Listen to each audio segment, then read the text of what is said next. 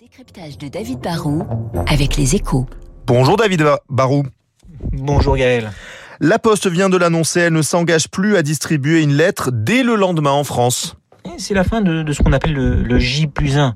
Depuis très longtemps, la promesse, c'était que si vous mettiez une lettre avec un timbre rouge dans une boîte avant 14 heures à Paris, elle était livrée le lendemain n'importe où en France.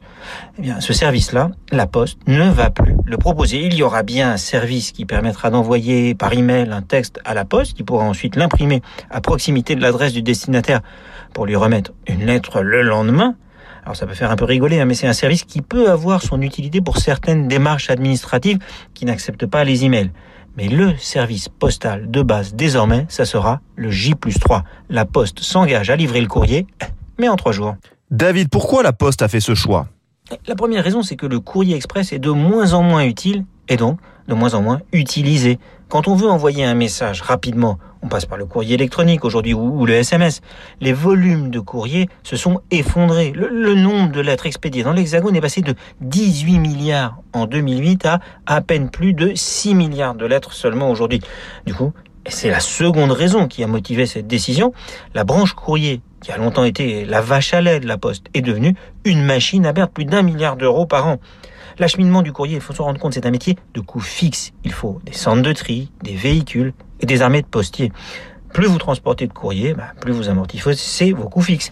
Mais quand un camion qui fait par exemple Dijon-Rennes toutes les nuits ne transporte plus que 500 lettres, eh bien vous perdez beaucoup d'argent.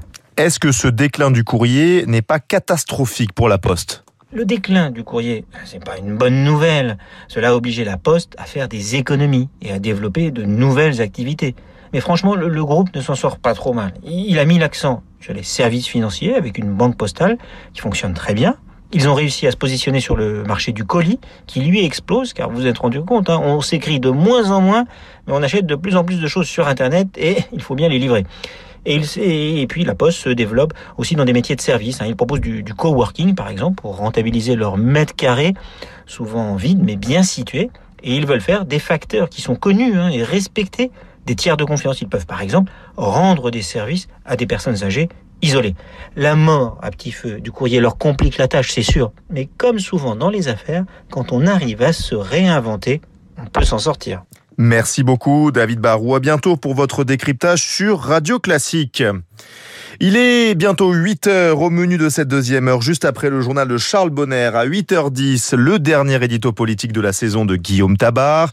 8h15, notre invité, Jean-Philippe de Rosier, constitutionnaliste, pour évoquer le retour en grâce du Parlement dans la vie démocratique. Mais juste avant.